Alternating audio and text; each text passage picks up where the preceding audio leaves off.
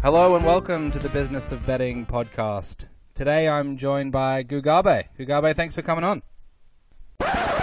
Before we get into this episode, make sure you follow us on Twitter at bettingpod and check out the website businessofbetting.com. Guest suggestions are much appreciated. This podcast is proudly sponsored by Betfair Proprietary Limited. Betfair operates a betting exchange and is licensed in the Northern Territory of Australia. Residents of Australia can join Betfair by visiting betfair.com.au and support this podcast by using promo code BOBPOD. Please gamble responsibly. So, thank you for listening and I hope you enjoy this episode of the Business of Betting podcast.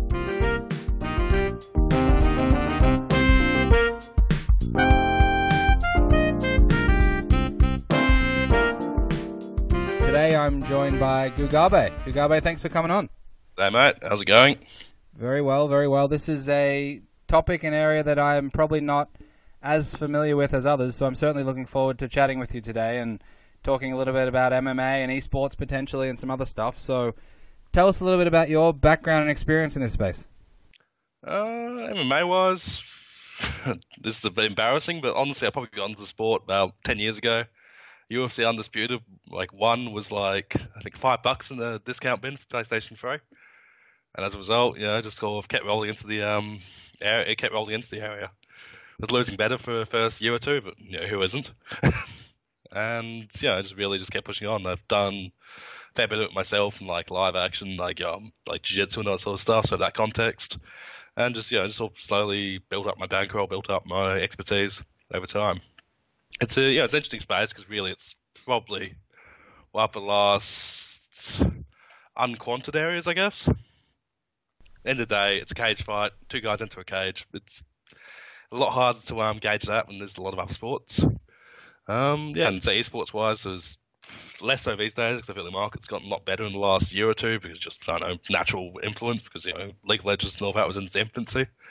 But we've got you know, there there was great opportunity there, and really just shows that um, the easy money is usually in the areas that books are either um, raw at or just cannot um, leverage their significant quantitative advantages. You could have picked Aussie rules, cricket, tennis, basketball, anything. Is there a simple answer as to why you honed in on MMA and esports and, and more niche areas? Uh, well, I've got some quant background, but I'm not the um, best modeler, and I think things like AFL and um, And cricket have just said she had the um, a lot of the opportunities juiced out of them by just quants. Yep. Yeah, that's what it comes down to. Data analysis rules the world. Um, and yeah, we're talking sport like the good thing about UFC is that you just have a bunch of unknowns. We guys who fought fight in the UFC where you've got like six minutes of footage on six minutes of shitty footage of them on YouTube, and they're making a debut in the UFC. Well, it's guys like in tennis and AFL and all that, everybody who goes into an AFL game is a known quantity on some level. Nobody is popping into it. Nobody's playing for Collingwood off 12 minutes of footage. You know, it's uh, apart from say even those you know those American transplants, maybe, but even those like you know everybody has been thoroughly integrated into the system. How often you really, really surprised by players in the AFL? Not that much because everybody everybody is known from the age of 13 onwards. These days of cameras and all that, just the um and just you know, athletic development trajectory just so much is so yeah stratified. You you just you, you know things, but everybody comes in. Well, MMA and esports less so now, but previously in the past. Yeah, it's, it's Game of Thrones season, so yeah, a um, chaos is the ladder, and yeah, that's the main thing of um, UFC. It's one of the few markets where you've got real chaos and still decent limits. So, do you think it's a, a help or a hindrance if you were doing taekwondo and karate and jujitsu and other disciplines growing up, or do you think it's one of those things that doesn't necessarily matter too much for for MMA? I do know people who are successful who've got essentially no background, but I do think it definitely gives you a lot of context because you just a lot of these fights, how you're evaluating fights, is just judgment calls. And if you've got first-hand experience in these positions, it's a lot easier to evaluate them. Again, it helps you with, you know, there are a lot of grey areas, and the more personal experience you've got, the easier it is to evaluate them in those terms. That's really, I suppose, the space. Like, it, I think it goes to most sports. I mean, I think you know tennis and all that. It really helps to be able to understand what what uh, good service games like, what good um, rallying games like, and put yourself in the in the um, shoes of the athletes. You're talking about a lot of sports where it just it comes down to a very um, one v one qualitative space, and yeah, you just yeah, it gives you an advantage. So yeah, I've been training that sort of stuff for about ten years, and I think it's probably paid off dividends in my betting returns. But yeah, I don't think I don't think that's everything. Yeah. So take us through your approach then. Like when you see the card come out, take us through what's running through your your head, and in terms of you know turning a profit on this sport or this card. How do you go about dissecting it all? There's a as I say, UFC's got you've got a quite a major range in cards. Like say this Sunday, you got um, UFC on ESPN Plus Seven in St. St. Petersburg. About half the card is debutants, so we know not much about them. So in this case, I've essentially been going through sketchy Russian YouTube and watching uh, footage of people who have been fighting against nobodies and nothing organizations, and trying to make conclusions based on how they go in those fights which is probably my area of advantage. Like I've got a funny statistic. I've got about 40% ROI on non-pay-per-view cards and a 2% ROI on pay-per-view cards, which is a fairly staggering difference, but I think it shows you really how much money you can make just from paying attention to the lower levels. That's that's really where I think my edges. In this case, yeah, I'll just go by I'll look at the, look at the um, prices, go by feel, see what if anything immediately sticks out to me. If so, do do my tape. Usually not even that deep. They're usually that deep a dig unless I'm really feeling it. Um, confirm my internal confirmation bias, I guess. Um, just buy into that sort of stuff. Yeah, it's a lot. It's probably a lot more based on feel than the majority of um, gambling strategies. It's worked for me because I feel like my sense for it's done better than the um, most analytic strategies. My staking is quite yeah, my staking structures you, you just one to five scale units, but yeah, even that's uh, even that's fairly um, ad hoc. It just really just comes off um, feel. Yeah, there there's I've started using a lot more quantitative direction in my in how I evaluate fights. Even that's just find things which are undervalued by the markets. There's a lot of um, interesting facets in that area too. Stuff like um, if fighter is shorter than his opponent yet has longer arms, if you've taken every guy following that criteria for the last 10 years, you'd have made a 9% ROI which is insane. Just if you just blind bet everybody. Interesting. Yeah. Yeah. So, how do you? So, like fighting is, you know, there's the human instinct, human feeling. If you're watching a fight, you know, one of the things that's interesting to me in commentary is like any sport, whether it's ice hockey, whether it's any contact sport, commentators or those dissecting will say, "Oh, they've they've come out aggressive," let's say, or whatever whatever that means. And you know, does that mean that the players are remonstrating with the other players? Does that mean they're scoring a lot? Does that like sometimes they talk about things in a very general, weird commentary like way? In fighting, can you you know if someone comes out aggressive to Floyd Mayweather, that's probably a bad thing because he's probably going to find a way to counterpunch and beat you. Is it is it similar in mixed martial arts where you have to have an eye for watching it and know what you're looking for, and coming out aggressive can be an awful thing or a, or a very good thing? It depends on the fight. It depends on the win condition. Like a lot of times, you look guys coming out aggressive who might not have the best chin or might have shitty gas tanks, and you're going, well, he's just turned this fight into a binary. He either finishes in three minutes he's fucked, like Conor McGregor's career for the most part. Yeah, if you go if you go 100-0, unless you're an athletic freak, you're gonna gas. So you're just trying to, and if you're an underdog a lot of time, guys come out aggressive because they're just trying to force a brawl. Yeah, they're trying they're trying to take as much of the skill elements out as possible and just trying to make it pure binary 50-50 which makes sense if you're a big underdog. It's not, you know, it's not. It's like you know in basketball. I'm sure you've followed some basketball. Yep. Yeah, full court press and that, those sorts of tactics. Mm-hmm. Where you just go, fuck it, we're, we're not going to beat you in skill. We're going to beat you on conditioning.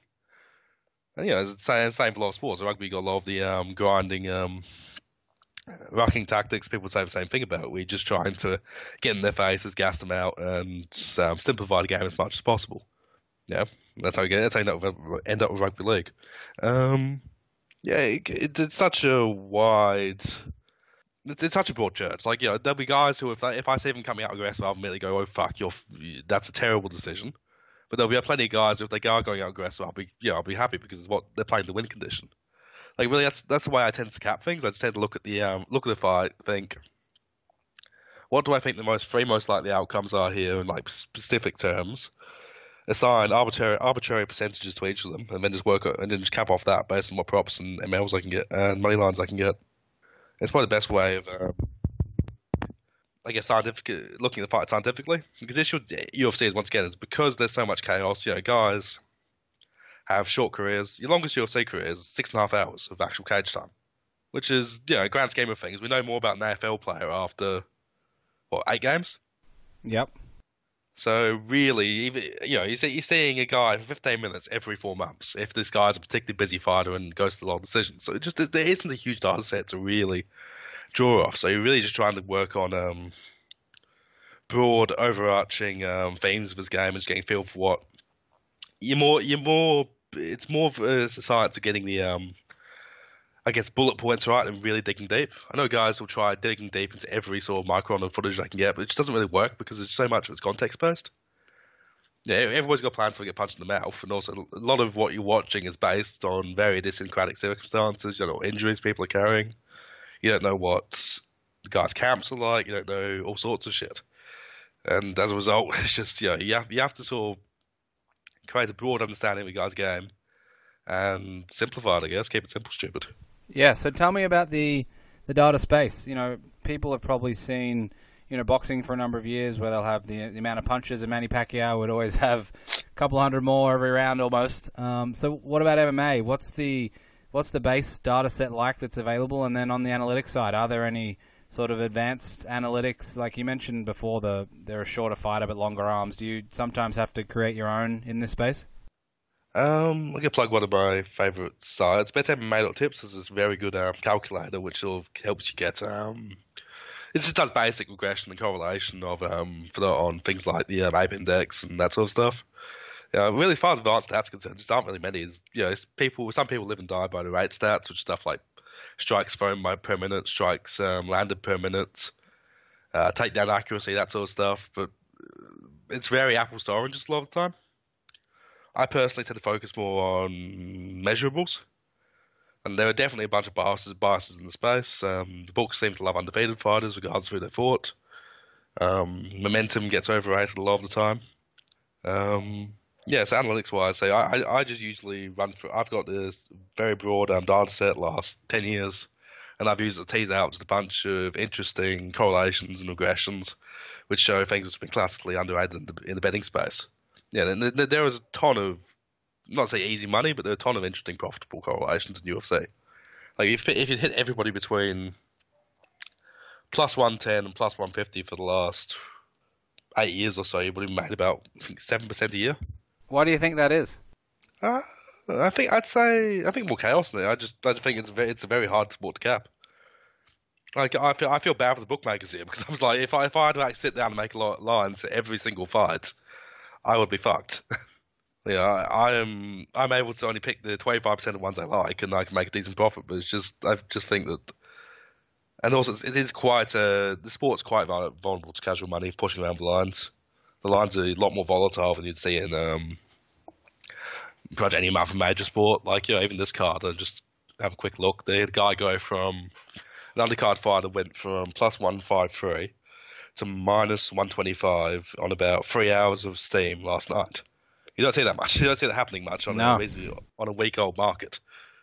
So yeah, that sort of stuff just can't still be on side. Like you make there's a lot very easy money arbing the um, Australian bookmakers in particular, which you know just because they're slow and lazy. Which is yeah, good on them. so, tell me about the non pay per view stuff. Forty percent ROI is not a number to sneeze at. How do you feel about that? How do you think about that? Do you think you're leaving cash on the table, or is that betting the absolute max you can possibly bet? Or do you think about, you know, if there are some fights that you leave out because you think the numbers are right, that you may need to look at those again? How do you philosophically think about that type of result and what you can do in the future? Uh, there's a lot of volatility there, to be honest. So yeah, I, have got like a fair. Let me check how big my sample size. My sample size is about off about a thousand bets, so I feel like I'm in a decent space. I'm in a decently consistent space, and yeah, it's really fluctuation. yeah, that's that's a fairly staggering difference. I think the main the main opportunity is just the main opportunity particularly the lower level cards is just seeing things that other people are too lazy to see. You know, you, can, you dig into sort of um, YouTube, YouTube, anything like that. You can usually get a lot more footage on foreign fighters you think you'd have, and off that you can, you know, develop uh, information asymmetry. You know, it's quite rare in more mature sports. You know, a casual punter in his bedroom can get information asymmetry over the um, books. Yeah, imagine it's like you know, imagine if a form or you know, imagine if somebody in their bed in their bedroom could just like um, pick up you know three times as much footage of horse races and that sort of stuff, or just through um, being diligent. It's just it's an information gap which you just don't see in, in mature spaces. So take us through the betting markets then. What what are they coming out three, four, five, six days before for? Let's just pick a the 10, 10 fight card arbitrary number, or is it is it you got to wait pretty close to fight time? Are there 10, 15 different outs you can get? Uh, tell us a little bit about the betting markets generally. Uh, it depends really, because like um, you've got yeah at the moment the um, you've got full card odds for, or the May the May fourth card has just released the full card odds, so it's about the standard timeline. It's about two weeks. Um, yeah, 5Dimes usually works as a market maker for this um, sport in particular. Um, I just I'm not sure like why that's the case, but just they just seem to have taken over the space, which is good on them. Um, as a result, they just trickle onto Australian books over the course of two three days, depending on the card. Because like and you know championship fights and that sort of area will tend to be have odds, you know, weeks if not months in advance. So if Conor McGregor was fighting, you'd have odds for it now. Trust me. because you know a lot of the time it depends on how big a handle they can get yeah, stuff like I mean, yours, yours, um, Alex Volkanovski's next fight. They've had odds out for that for like next for the last three months. Yeah. Yeah. Um, I personally think Volkanovski's going to get killed, but yeah, I, I, I like the dude. yeah, I, I, want to I want a top level Australian fighter. Yeah, you know, Whittaker's fucking incredible. But yeah, that's it's really just depends on demand. Like, yeah, I'm I'm sure the volume for um, pre, UFC prelims must be a loss. It must be probably losing money for a lot of books because there's not a huge volume, and, and, most people betting them are quite sharp, I'd say. Compared to it's, it's like it's like NBA regular season. There's, there's, just a lot. There's enough sharps in the space that it's just hard to um make money as a book. You're not really getting you know very few people, very few casuals are getting up in the morning going, oh fuck yes, I get to bet on Gadzhimurad Antigulov versus Michal Oleksiejczuk at 2 a.m. on a Monday on a Sunday. it's just you know it's it's it's hard to handicap, and it's probably just the volume's not worth it. Which then why I imagine why it's quite sloppy. There's quite sloppy bookmaking. Is there volatility in the championship fights, or is it a little bit more efficient and starts off at a bit better point? Depends on the fight. Usually, they're usually they're a bit closer because there's a lot more. You know, there's a lot more knowns in championship fights. You know, most people fighting the championship coming off a fair bit of um, you know, obviously coming off a fair bit of performance, coming off a decent data space and all that. Like, it, it depends on the championship fight. Depends what news is coming out in the background. Depends what the um, space is like. Like um, something like the Volkanovski fight has flipped the um, Volkanovski started as an underdog, became favourite, went to underdog again, went to favourite again, went to un- now and is now seen as an underdog, which is not un- especially unusual for for a um, high um, visibility fight. Conor McGregor fights will tend to just pick a direction, but I suppose they're massive yeah, they're, they're, probably a massive um, profit draw for profit um, leader for the books. So of course not going to be um, quite as messy with the bookmaking. Um, yeah, again, it's, it's it's a very volatile space. Probably probably the easy way to make it's probably one of the easy ones to make money in because there's just a lot of chaos. And will you bet every fight on the card generally, or a vast majority? With my like five dollar fun bets, I'll bet every I'll bet every fight because it's just like I feel it's a good luck thing. With serious money, probably about twenty to forty percent. Yeah, I have I have this sort of superstition, I guess. I must have something in every fight, but that would usually mean five bucks. It would just be because yeah, I feel I feel like it makes it increases my investment, improves my ability to retain memory of what the fuck just happened. Yeah, I, I just feel like I can I can usually recall I can usually recall losing five bucks on something more than I can recall watching something happen. That's interesting.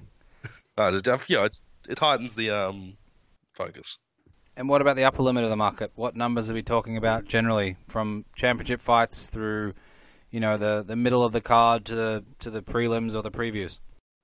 I try to think if if I really really wanted to get on, just say a prelim fight this um, yeah, pre prelim fight a prelim fight this weekend. If I really want to get on, I think about 30 grand to win.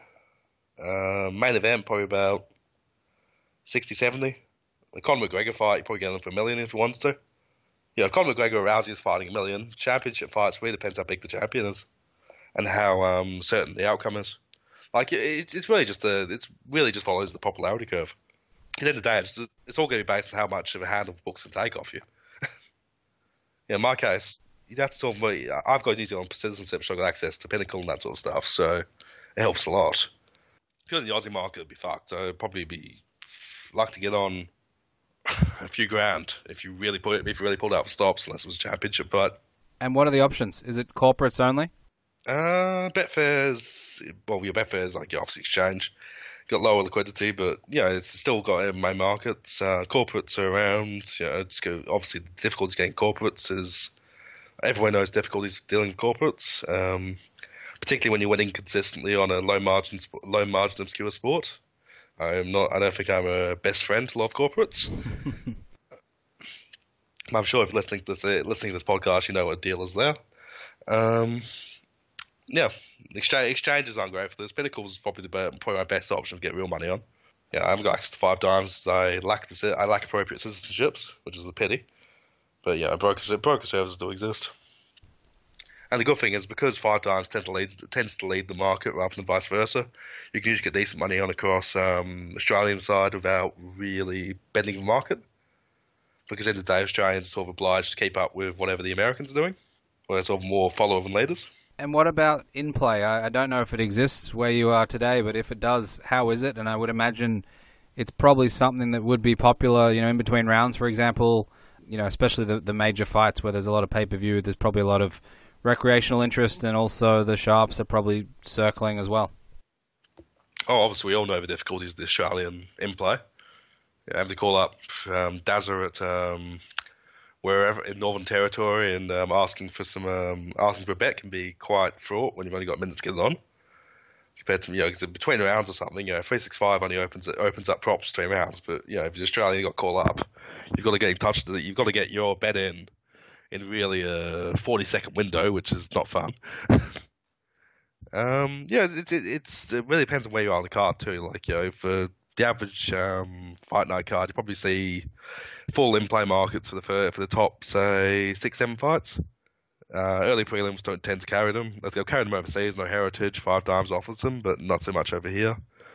Uh, it's really the and there's good there's good money in play betting in this space.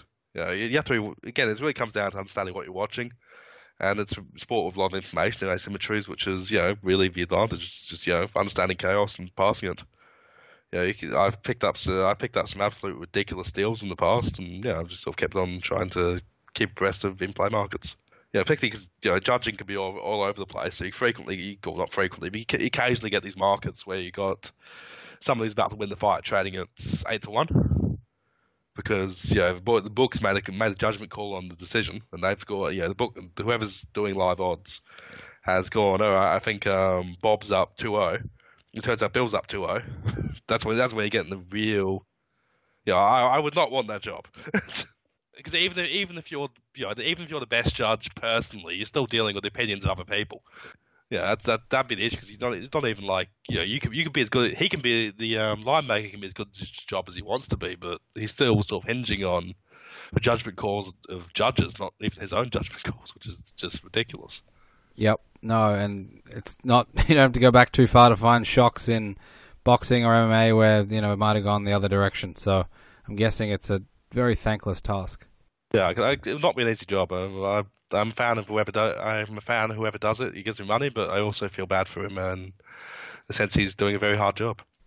The Betfair Exchange isn't a house that sets the odds. It's betting at its purest. One punter's opinion against another's. Play the game within the game at betfair.com.au. Gamble responsibly. So, do you only bet on who you think's going to win, or are you betting how they're going to win, which round? Tell me about the different offerings that are out there and how you attack them. Um, limits a lot. Limits a lot higher on the straight up to win markets because yeah, it just it is how it is. Um, over under is probably the next biggest prop, which is usually they'll just pick a they'll pick a line in the sand a given round and say, do you think the fight's going to go over or under this amount of time? Just yeah, so if I've got over under one and a half, that means that I'm betting on the fight to end or not to end inside the first seven and a half minutes. Yeah, that's probably the next uh, next side one of getting um, liquidity. Then you just go down and you know there's plenty of exotic props on MMA. So you know Sportsbet will ever usually offer about 20 markets in any given fight, which is you know enough to knock yourself out with. Obviously, the more the more niche they are, and the more easy, the easier they are to reward, the um, quicker the title limits are. But you know, it's corporate bookmaker, they're making money. It's their job. Um, yeah, as far as that's concerned, you got you got strong um, diversity. There's all sorts of interesting ways of playing things, getting off like soft arbs, even hard arbs, because people aren't quite um, all working together. Yeah, there's a lot of um, slowness involved and just shitty bookmaking within the um, Australian corporate space, which yeah wouldn't surprise anybody, but particularly in MMA. Um, yeah, really just take what you can. You know, Conor, Conor McGregor fights again usually tend to be a good one because people will just flood the market with all sorts of garbage props, and there's usually just some free value there. Yeah, I've always felt that even you know, look at stuff like Game of Thrones. If there's interest and it's a book, it's a subject the books don't traditionally cover, there's usually free value. So tell me about the distribution of results in terms of you know you've talked a lot about the chaos nature of of the sport. Does that mean that there's a wider distribution in your mind of things that can happen, or is it almost the opposite where you're like, you know what, this is this is the only way I see this going, or there's only a number of different scenarios that this plays out? Um, it depends on the fight. Once again, you know, sometimes it's quite there's there's a very obvious conclusion. Other times it's just like, what the fuck, these guys are idiots. Um, I'm not sure how much this, how much the sport you watch. Um, did you watch that last um, Cody Garbrandt fight? No. Ah, fair enough. Unfortunate, but essentially, you know, Cody Garbrandt is a legendary idiot, and he just start, he just tends to swing when he gets frustrated. He got frustrated and he swung, and I was going, all right, that's pretty much what we expect to happen, but it's an inherently volatile proposition.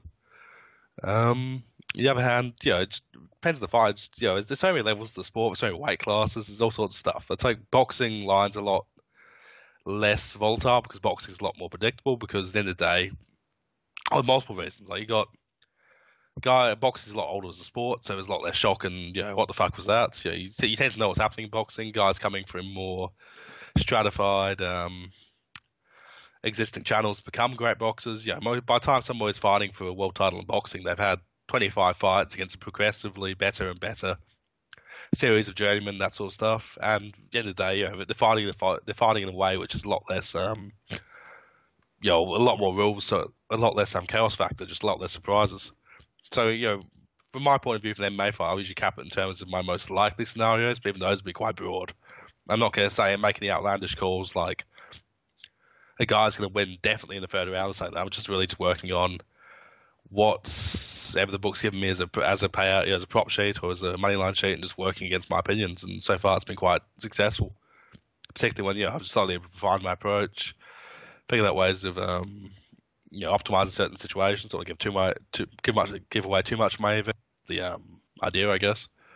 So, are your are most of your bets are you honing in on the underdogs, or how do you, given what you said earlier, especially, is that one of the areas that you'd, you'd or you'd rather be on the underdogs more often than not? Uh yes, underdogs definitely the spot in the UFC. Yeah, I'll rarely pick anybody over 1.5, you know, 1.5 for um, plus fighters. Well, sorry, Fighters beyond minus 200 make up about 5% of my bets. Uh, favorites, favorites as a whole make up 27% of my bets. So really, I'm just hammering underdogs most of the time. Yeah, it's, it's, a sport which which inherently encourages them. Yeah, they they they tend to be more successful. Yeah, I've, I've made I've made majority of my money on underdog shots. Even if you look at my own record, I've only got uh, 41% hit rate and 20% ROI, which is know it's I guess close to horse racing and belief in like philosophy and a lot of other um, approaches. I guess it's all about just finding whichever roughies can um, get over the line. And what about others in this space? Do you have a network of people that bet MMA, or do you know others that do it? And if if so, do they do it similarly to you, or is there a, a an array of different styles to attack MMA markets? Uh, there's lots of ways to get a cat. I know some guys who pretty much play exclusively big favourites, which I wouldn't touch for a poll, and they still make money. I'm not a fan of the strategy, but yeah, I've, I'm putting about. I'm probably in touch with the majority of the big players. Yeah, there's enough forums online. It's yeah, good enough group chats. It's quite a sort of sharing community, I guess. I find it's a lot more. Uh, it's a lot because of the um, I guess, money in the space. There's a lot more focus on, you know, being really more sharing, more communal than a lot of other, like, you know, AFL betting and all that. People tend to be quite um, conservative of sharing their edges. I was MMA because there's enough ways of getting an edge. It's kind of just all right. We're all pretty much in together. Um, as a result, yeah, there's lots of ways to get out. My my way seems to work seems to work out better than most people's ways, but yeah, there's plenty of ways of making profit. Of, plenty of ways of making a living in the space. Yeah, until it's uh, until the book somehow manages to figure out to make it less chaotic or get a better grip on it. There's just there's enough there's enough um, room and enough money to, and enough liquidity to really make my, to everyone make decent uh, cash out of it. I don't think it's necessary. I don't think it's necessarily the best way. Like yeah, my way's worked out so far, but you know that could just be variance. To be frank. So I'm interested whether or not you bet early, and you know, in advance of a fight, whether it's days or even weeks, or do you want to keep your cards close to your chest for later on when you can probably get more money down?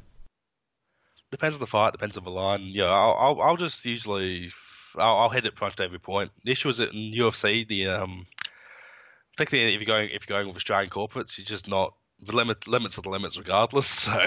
So it's not it's not like AFL where it goes from being like a thousand bucks down to being fifty thousand bucks down in the last ten minutes because no, it's you're getting you're getting um, the same amount down regardless for the most part. You know, you got the open the, open, the openers will tend to have fuck all liquidity, but really once you've gone that sort of six day period before fight, you're getting the same amount on regardless. So yeah, personally, I'll just I'll just take value where I see it. What about the the idea of manipulating lines? Is that something you see in MMA, or is it something that others are able to do, or you can consider betting one side early, knowing that you're going to come back the other side late? Um, I think it's definitely a possibility. Yeah, I need I need access to American markets to do it because 5Dimes tends to, 5Dimes really sets the market, really sets the price for the rest of the market. Yeah, I do a lot, I do a lot of arbitrage personally, but that's really just you know, if you can give me free money, I'll take it. yeah, it's, yeah, anything to make money, any any way of um, non-fraudulently making money, as far as I'm concerned, whatever, go go at it. I'm sure you could definitely get away with it. There's been some jokes about in the group chat how we should all get on um, 5Dimes and shoot, and shoot a line in the opposite direction for taking it back the other way. But the issue is, in the end, you just you're in a sort of prisoner's dilemma at that point. So, or some idiot who we haven't got in the group chat will bet it back the other way, and so it just goes into a struggle. Yeah, I just, I, there's not really um, for traffic I've ever, I've ever really seen that in the space. Not really. Yeah, there's been there's been a few fixes, but you can usually tell when a fix is happening. So I wanted to ask about that. Take take us through that. Uh, obviously, you watch a lot of fights. You have money invested, so you probably got a keen eye on them. You're not at a pub, you know, at midnight watching it after a few beers and throwing the idea that this is fixed or that's fixed. Uh, how do you how do you think about this gen- this topic in general? Uh, well, there's been a there was one famous like actually fixed like on the record fixed fight in the UFC about six seven years ago. There was a guy between a guy called Bang and a guy called Kuntz, which are both fantastic last names. Um, yeah, it's just yeah, but because that one had a real sharp line move, and you could and you could just see from and the funny thing was that because the guy who was supposed to be throwing the fight got cold feet, he ended up uh, he ended up winning the fight, and yeah, it's probably that was a bit of a shitfest. But it's more it's probably more of a boxing issue than an MMA issue, really. Or at least the UFC issue. There's definitely some in Bellator and the second and the regionals where you can't get as much liquidity on. There have been some iffy results where guys have just looks like they've just given up or whatever. It's such a chaotic sport. It is hard. You can, you know, sometimes you see something and go, all right, that did not look right, but it's just guys so over all over the place. It's hard to really have conviction go and call something fixed. Yeah, ju- judging is probably more of the issue, and even that will be you know, quite dependent on how the whims of God and the whims of the judges. It's just you know you have to just remain um, aware at all times and assuming nothing's a free lunch. Yeah, it's probably I know a bunch of guys who are heavy into boxing betting, and they have a lot more they have a lot more issues with that because boxing because yeah the way it's organised because um, fighters are usually sort of or booking their own fights as opposed to UFC where it's like a unified organisation. You've got a lot more issues of just insane judging. Uh, yeah, famously that um, Wilder Fury, um, both um, Canelo Canelo Golovkin fights, which is just boxing is corrupt as fuck. Not so much UFC, not so much MMA at the moment, in my opinion. So t- tell me about your betting and, and staking on that and that side of it. Obviously, the handicapping is one thing, and we've spoken a little bit about that. But what about the betting side? Do you review your approach and think how would I have extracted more money out of the marketplace, or do you, you take us through some of the things that you do to try and obviously optimize, you know, the, the high ROI numbers that we've been talking about? I record everything. Know, I've got a very um, oversized spreadsheet at this point. So I, I do regular reviews, see where my um, it's all categorized by types of bets, when when they're placed, whether I'm doing live bets, whether I'm doing on the day, how far out. Um, I'm you know, categorized by their um, essentially odds values. Yeah, make sure there's no obvious um, holes. At the moment, my, my only major hole is probably big favourites, and that's why I've stopped betting them because I just every time I pick a big favourite, they tend to get knocked out in the first round. It's a magical power I have. it's just, it's amazing. Somebody will be like a 1.4, and the second I pick them, bang, you're unconscious. But you know, apart from that, which is painful, I've just sort of just trundled along in that space. Um, yeah, I've just make sure I've I've run some data regressions on my own stuff. Really, it's just been you know consider just keep um, come into it with the um, mindset win or learn. And when you look into when you look into it at um, scale, you can usually see. Yeah, I picked up some trends in what I was doing. Yeah, stuff like um, on on the big favourite topic, it's usually better to pick the under in a big favourite fight than it is, than it is to pick the big favourite to finish. You get the same price, but less um, exposure to random knockouts. But that was yeah, I paid, I for that um, less than tears, so oh well. I just find yeah, usually just be, just be open to open to change, get a feel for prevailing trends of the sport, and yeah, I, I just make sure I'm do, I make sure I'm doing all my um, background data and regressions fairly frequently. And most of it's quite um, just seeing what quantitative data is doing to, is doing to change bookmaking. But yeah, I think there's still some definite um, consistent um, opportunities there. So tell me, from a betting perspective and, and your perspective, what impact Conor McGregor has? Is he a positive because the limits go up? Is he a negative because you know there's too much too much money in the in the in the markets and it might be more efficient and more people are betting? Or how does it impact you and what you're doing? As somebody who has a very very big bet on Jose Aldo back in the day, I am personally very sadly affected, impacted. I still think that was just pure. That that was just, that result was just that quick knockout. You mean? the issue, my opinion, is if any knockouts below like a minute, it's quite meaningless because guys just kind of it takes you like 30 seconds again to get into getting punched in the face. Yeah, you're quite chinny in the first 30 seconds. So if a guy's got this knockout very early, it doesn't really tell you much. So yeah, that's why that's always been my frustration that fight. Saying you know, it's not so much the fact that Aldo lost, it's the fact the way he lost like that, where it just kind of feels like that was just a one in a hundred spark out. Like if if Aldo had gotten destroyed by Alvarez, did I'd be I'd be absolutely happy. All right, I was wrong. But with the Conor McGregor, the result of McGregor Aldo, it's just kind of well, yeah, it's like if a lightning bolt hit your horse. It's like, well, all right, how the fuck is that to do with anything? Um, it really depends what you're doing. Like I, I tend to fade McGregor out on the way up, and you know, Khabib actually finally pushed me back back to unprofitable on his career. But yeah, McGregor's good. He's brought spotlight into the sport. He's well, for the most part, and yeah, he's quite a um, limited, okay fighter. So there's definitely opportunities in fading him. Hopefully, whenever he comes back, probably even more. But you know, if he comes back, and really, it's just been, it's been good to just get more um, attention into the um, space. Yeah, because really MMA tends to move by sort of these waves of popularity. A bunch of guys came in as GSP fans, a bunch of guys, a bunch of guys came in as Chuck Liddell fans, a bunch of guys came in as Ronda Rousey fans, and really they've all had their um, impacts in the sports. And you know, just any, anything which increases the size of the marketplace and increases the amount of liquidity on offer is good. Does it trickle down into other markets on the same card, for example, when Conor's fighting or Brock Lesnar or some of these bigger names? Yes, definitely. You know, increase the it, you know, increase the buy rate ten tenfold. The average UFC pay per view sells, I think, 150,000 um, pay per views. Conor like averages about one and a half million, and because of that, there's all these people just these people just blind punting on the undercard. Yeah, because everybody will go, "Oh, I've got Conor McGregor. Who else would get put in my hacker?" That sort of mindset, which I think it definitely makes a difference. I just also I feel like also it, creates, tends to increase diversity of props on offer. It's just really just beneficial. Like even the um, Whittaker and all that in Australia has really sort of um, helped yeah, I've noticed I've been able to get about twice on as much on Whittaker on Whittaker cards I haven't been able to on sort of non Whittaker cards lately. It's where the books are just going to go wherever the money is, and the more handle they've got, the more they can the more they can absorb sharps. So tell me about Rousey. What, from your perspective as a you know expert in this space, let's say, what happened to her? Was it expected? Was it a totally unexpected event, and she was supposed to win for another couple of years? I think the I think Nunes' loss was a lot more conclusive than Holly Holm loss was. It's really just she just never developed striking defense, and she went to get people who could hit her hit her hard in the face, which isn't really a quality which is abundant in women's MMA. But yeah, yeah, she worked for a while, but there were massive holes there, which she didn't really have the um, put the effort into fixing. Yeah, that's. That's the issue in MMA. And once you lose in MMA, it tends to just be a sport which can very quickly get away from you.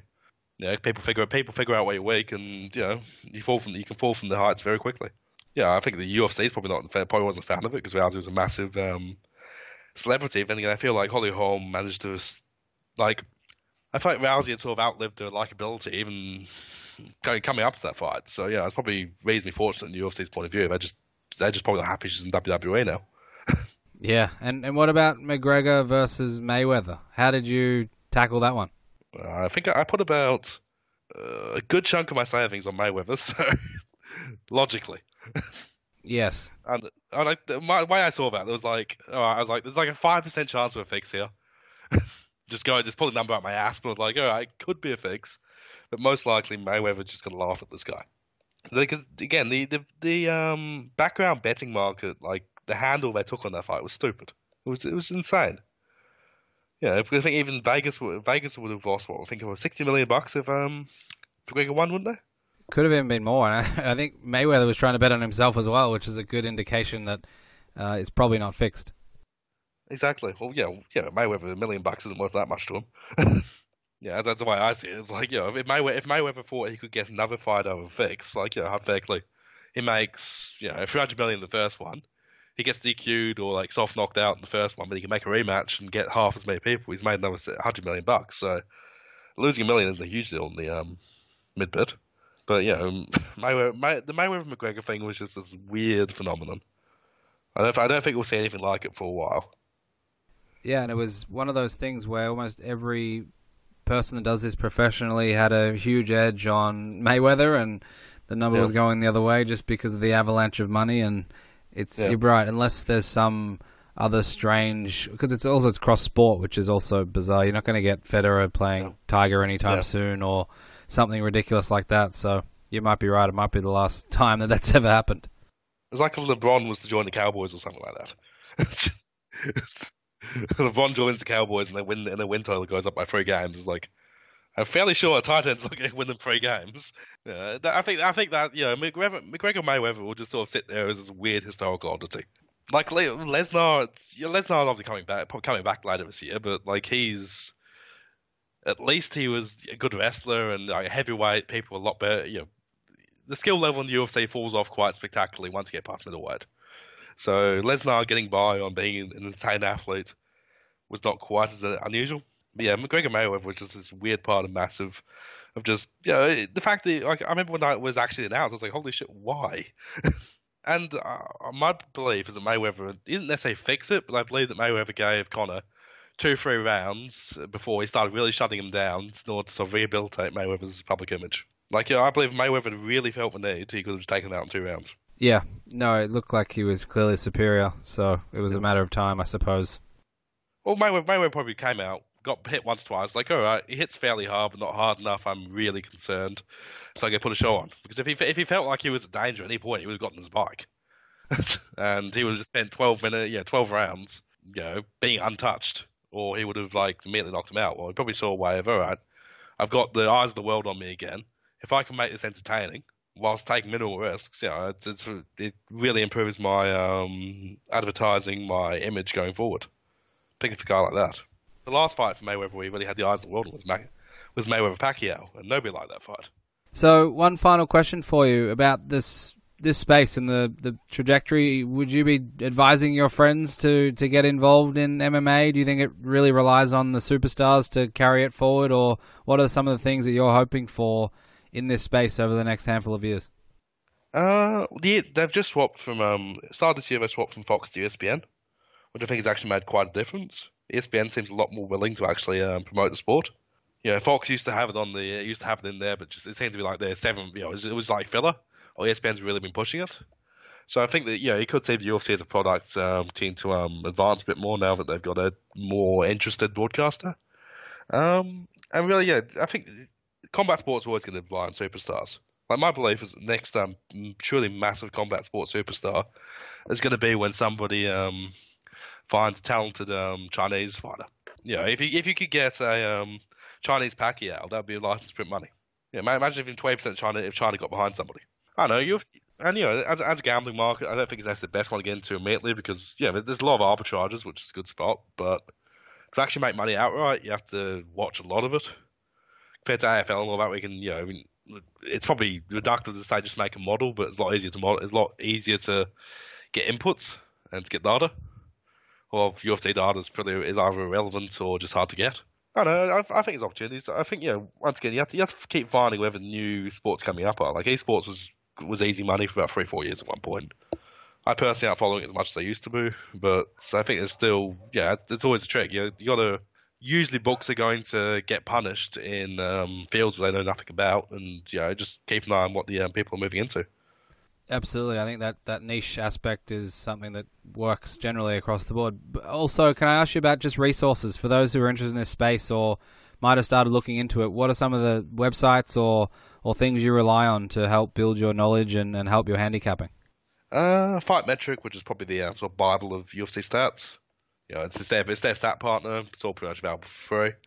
Uh, BetMMA.tips, bunch of good resources there, bunch of good guys.